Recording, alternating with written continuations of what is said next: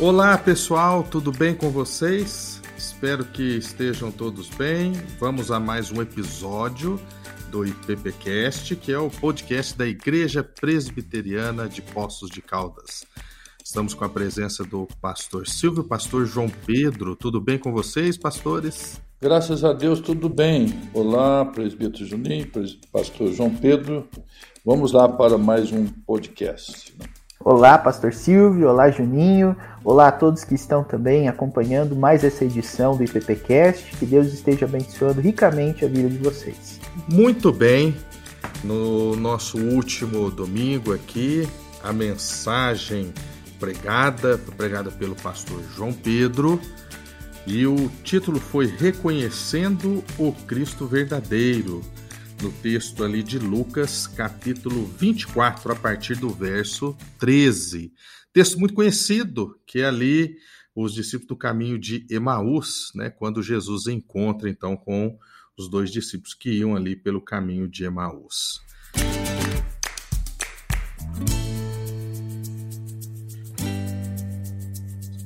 Pastor, a mensagem foi muito abençoadora, foi uma bênção pastor João Pedro dividiu ali em três partes, né? Vamos falar rapidamente então aqui para que uh, mais uma vez aqueles que estão nos escutando possam ser abençoados pela palavra. Para reconhecer o Cristo verdadeiro, primeiro ponto, pastor João Pedro falou sobre um ajuste das nossas expectativas pela palavra. Pastor Silvio, Comenta aí para nós sobre este ponto primeiro, o primeiro ponto, né, muito importante a respeito dessa questão de um ajuste de expectativas. Olha, a expectativa de uma forma geral pela população, pela sociedade, é, a respeito de Jesus é a mais variada possível, né? Tem é, opiniões de todos de todos os Dentre os chamados evangélicos também, né, de todo o grupo evangélico, envolvendo aí as igrejas históricas, as pentecostais, neopentecostais, também vai acontecer uma, uma, uma variedade de opções muito grande. Mas como que a gente pode é, fixar e ter um conhecimento verdadeiro do Senhor? Somente pela palavra. Fora da palavra não será possível. Então, nós temos que é, ajustar a nossa expectativa né, do Cristo verdadeiro, fundamentando somente na palavra. Foi um, um, uma passagem, um, uma divisão muito interessante. Amém, amém. É verdade. Ali, né, o pastor João Pedro tirou ali por aquele início, né? onde os discípulos ali, até o pastor colocou de maneira interessante, havia um tom ali de frustração, né? Tipo, Jesus é, não conseguiu então atingir a sua missão porque as expectativas deles eram outras e Jesus então fez a exposição correta. Pastor João Pedro, fale mais um pouco sobre esse primeiro ponto aí de ajustar as expectativas pela palavra. É, a gente percebe que na mente daqueles dois discípulos que caminhavam no sentido de Emaús, a morte de Jesus foi prematura e acabou com um líder em potencial que poderia, na opinião deles, trazer o reino de Israel vencedor, que se livrava dos seus inimigos terrenos, porque Jesus era, segundo a descrição deles mesmos, um varão poderoso em obras e palavras. Né? Então, eles tinham essa expectativa fundamentada nesse princípio de que Jesus faria, completaria aquilo que no passado uh, Josué, Davi e outros líderes notáveis acabaram fazendo no ponto de vista econômico, social e político. E eu acredito que isso é um inimigo nosso, principalmente porque o povo de Deus sempre esteve escravizado ou sob a, a, a influência é, que impede o progresso, por assim dizer, e que tenta se voltar de todas as formas contra ele. Talvez na mente daqueles dois discípulos, uh, quando nós não tivéssemos oposição alguma, é que nós poderíamos, como igreja, uh, triunfar e fazer a obra acontecer. E o que Jesus mostrou é que a sua morte era necessária e que isso era exatamente o desígnio de Deus. Então, uh, na minha visão, Isso é muito importante, principalmente porque nós vivemos tempos difíceis e sempre continuaremos vivendo. Nós não podemos a, a pensar na fé como uma maneira de salvaguardar a nossa vida contra as decepções e as dificuldades do mundo. Jesus chamou isso de incredulidade e combateu isso com um estudo bíblico, né? Com a passagem pela lei, pelos profetas, pelos salmos, assim como na passagem posterior ele fez com os próprios discípulos dele, os onze, na, já não era mais doze, porque um deles havia morrido. Então, nós notamos que esse método de Jesus, de corrigir as expectativas pela palavra, é um método que é o mais eficaz de todos. Eu tenho, eu estava até pensando nisso um pouquinho ah, antes de nós é, darmos sequência aqui no nosso dia, hoje pela manhã, enquanto eu fazia as minhas coisas, eu pensava muito nisso. Às vezes a gente acha que os problemas humanos são tão complexos que não é um aprendizado, uma aula que vai mudar o conceito. As pessoas sempre insistem no ponto de não, precisamos ir para a prática, precisamos ir para a prática. E aí você vê Jesus fazendo o caminho inverso. As expectativas frustradas daqueles, daqueles discípulos eram por uma compreensão equivocada daquilo que era ensinado no Antigo Testamento. Jesus corrigiu o ensino e depois ele pôde ser reconhecido, inclusive, por eles. Amém, amém.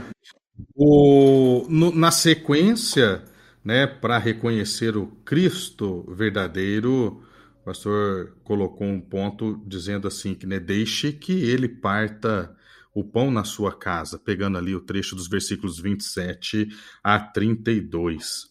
E o pastor expõe ali que esse partir do pão é muito mais do que uma presença, né? E até explica sobre o que é, significava né, a refeição naqueles tempos. Pastor Silvio, fale um pouquinho sobre essa questão. É, é quando eles chegaram ao povoado, né, que Jesus fez questão que ia passar direto, ele foi convidado para ficar, já estava tarde, né, e e aí ele resolve entrar então na casa, assentam à mesa e vão participar do e vão, e vão participar do pão. Nesse instante é quando ele né, distribui o pão, ele então é reconhecido pelos dois, né? os seus olhos se abrem, caem como as escamas que estavam atrapalhando a visão. Olha, é, a forma como ele fez isto, né? a forma como ele ministrou, né? como aconteceu isto é que é, ele se deixou revelar, entende? Então, assentar à mesa, né? assentar à mesa para conhecer. Quando o Senhor assenta à mesa conosco, né? a possibilidade de grandes, grandes acontecimentos. Né? Então, foi um, uma divisão também interessante que fez parte dessa mensagem, né? O pastor João Pedro, é, e para os que estão nos ouvindo, uma, essa aplicação desse trecho do que aconteceu ali e o que, que seria hoje, então, esse partir do pão, né? Porque colocou para reconhecer Jesus, o Cristo verdadeiro, desde que ele parta o pão na sua casa. Sim, nós é, podemos explicar a relação disso com o reconhecimento de Jesus, porque o partir do pão significa que Jesus é o líder da refeição. Ele é que está sendo uh, o, vamos dizer assim, o anfitrião. Agora, como que ele pode ser o anfitrião na minha casa? Como que ele vai partir o pão se a casa é minha, por assim dizer? Eu tentei até uh, no, no, sermão, depois quem puder acompanhar lá no nosso canal, na nossa, nas nossas redes, vai poder uh, constatar isso. Nós sempre pensamos que a conversão é, é sinônimo de abrir a porta para deixar Jesus entrar. Esse é o primeiro passo. O, o passo que define a conversão de verdade é a refeição. E essa refeição, quem oferece é o próprio Cristo. Então, ele é a nossa refeição, ele é o suprimento da nossa alma. Ele é o que completa o nosso ser. Então, nós não estamos buscando impressionar Jesus com o banquete que nós oferecemos para ele, mas nós estamos sedentos por aquilo que ele pode nos dar. E isso fere um pouquinho a visão de que Uh, basta apenas um ritualzinho ali de vez em quando, uma proximidade não tão próxima, né, com perdão da redundância, o, a religião se tornar um bom costume na nossa vida, que nós podemos colher os resultados disso. Eu acredito que a própria ideia de refeição, biblicamente falando, nos leva a crer que não se trata, como já foi enfatizado aqui, eh, de uma mera presença, mas sim de uma transformação interior, de um novo paladar. O pastor Silvio comentou no último sermão que ele pregou aqui na igreja que nós temos que provar, né? Provar e ver que o Senhor é bom. Isso tem tudo a ver com a ideia de degustar uma boa refeição, entendendo que quem proporciona essa refeição é o Senhor Jesus. Por isso que ele mesmo se considera o pão da vida, a água viva, a água que mata a sede definitivamente. Então, essas analogias bíblicas de refeição são muito ricas e Jesus usou várias vezes esse expediente e essa metáfora, né, para nos mostrar a, a importância que há nessa questão de ele ser aquele que nutre a nossa alma. Então, eu acredito que ninguém vai deixar com que Jesus transforme a vida, ninguém vai deixar com que Jesus transforme a família sem que ele de fato possa assumir o controle das refeições. E é um, um dos exemplos que eu acabei não citando, mas que hoje nos é útil aqui nessa discussão, é o que Daniel fez na Babilônia. A Bíblia diz que quando eles estavam lá, ele não se deixou contaminar com as finas iguarias do rei. Isso quer dizer que a comida era de excelente qualidade mas por um motivo relacionado à sua identidade, Daniel e seus amigos decidiram: nós não vamos comer isso.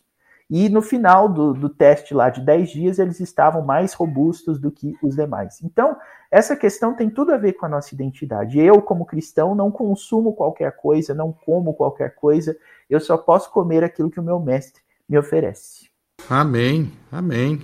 E aí a gente chega no último ponto, onde né, o pastor colocou que para reconhecer o verdadeiro Cristo, devemos anunciar que ele não está morto. E ali naquele trecho final, após o partir o pão, Jesus desaparece né, na frente dos discípulos. Uh, Pastor Silvio, o que, que o senhor pode falar para nós deste momento aí, o que aconteceu ali, e este ponto sobre anunciar Jesus que não está morto? É, esse terceiro ponto da mensagem, né, o final da história aí, da estrada de Maús, né, quando o, eles devem ter tido uma viagem de umas duas horas de vinda, e quando acontece isso do Senhor Jesus desaparecer, eles retornam imediatamente para né, encontrar os apóstolos, encontrar os discípulos, e anunciar, né? anunciar que ele não está morto, ou seja, que ele vive. Né? É, esta, esta aparição de, Jesus se revelar é, mostra que toda a esperança voltou para eles e aquilo que está proposto na mensagem, no título, né, na, na proposta, reconhecendo o Cristo verdadeiro, ele aí foi reconhecido nesse final aí, né, o Cristo verdadeiro. Volta e encontra com os discípulos e anuncia, né? Anuncia. Mas os discípulos já também vieram de encontro com eles com as notícias também. Agora, o que o pastor explorou também foi um caso interessante, é que Jesus desapareceu logo após ter se revelado, né? Quer dizer, agora seria o momento da festa, né? Mas o Senhor Jesus é, se é, desapareceu e aí eles voltaram, né? Bom, aí tem várias aplicações aí que foram feitas bastante interessantes. Né?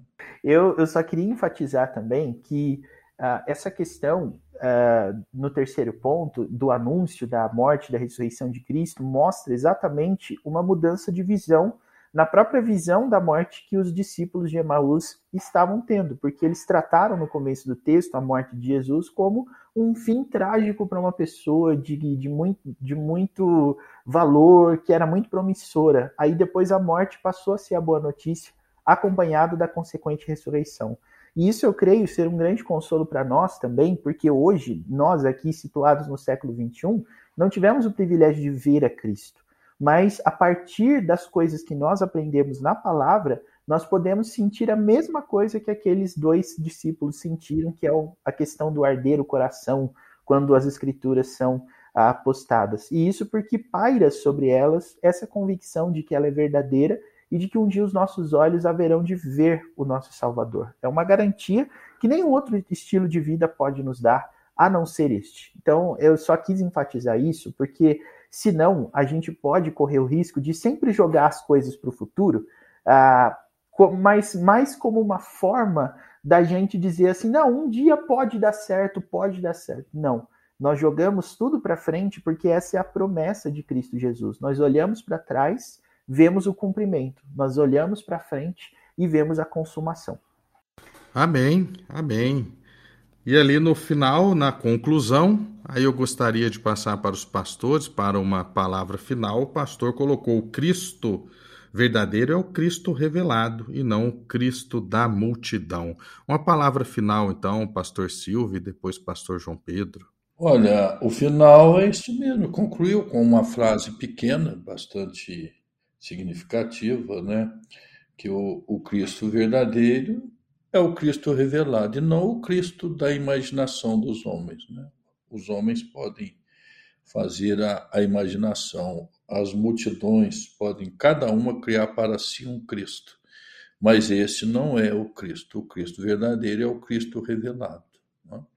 Então, o que nós temos que fazer é realmente estar na palavra, é, desafiar os irmãos, desafiar os novatos, desafiar as pessoas a irem para a palavra e ali né, ter a, a felicidade, a bênção de encontrar o, o Jesus verdadeiro. Né? E aí, então, se dedicar e se consagrar, e se consagrar a este Jesus né, para todo sempre na nossa caminhada cristã. Eu gostaria, né, em, em conjunto aí com o pastor Silvio, fazer eco a essa conclusão, porque nós vivemos numa época que tem apelado muito para a questão visual. Então, nós sempre temos ah, nas redes sociais e na, nas mídias nas quais nós podemos uh, hoje retirar os conteúdos que nós consumimos, sempre uma prévia daquilo que é o produto oferecido por eles. E quando as igrejas entram nesse caminho, não são poucas aquelas que prometem boas experiências para os seus membros e que você vai ter ali excelentes sensações e que você vai a partir de um momento de engajamento com eles, desfrutar de emoções e tudo vai entrando nesse mesmo caminho como se fosse um produto e uma garantia. É por isso que nós estamos aqui insistindo que o Cristo verdadeiro é o Cristo revelado, não esse que faz parte uh, da imaginação popular, daquilo que está na mente das pessoas, porque só o Cristo verdadeiro cumpre as promessas que ele fez. Bom, agora é é esperar e deixar que essa mensagem está aí na rede, né, na, na internet, e que Deus use esta mensagem para né, abençoar muitas, muitas outras vidas. Né? Foi uma mensagem muito edificante. Amém. Glória a Deus. É, o pastor disse aí sobre a mensagem na rede.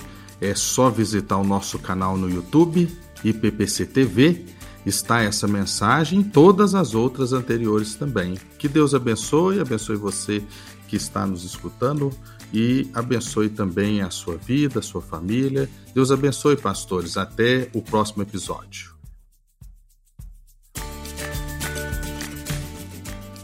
Você ouviu o IPPcast, um oferecimento da Igreja Presbiteriana de Poços de Caldas. Siga nossas redes sociais e acompanhe nossa programação no canal IPPC TV no YouTube. Até o próximo!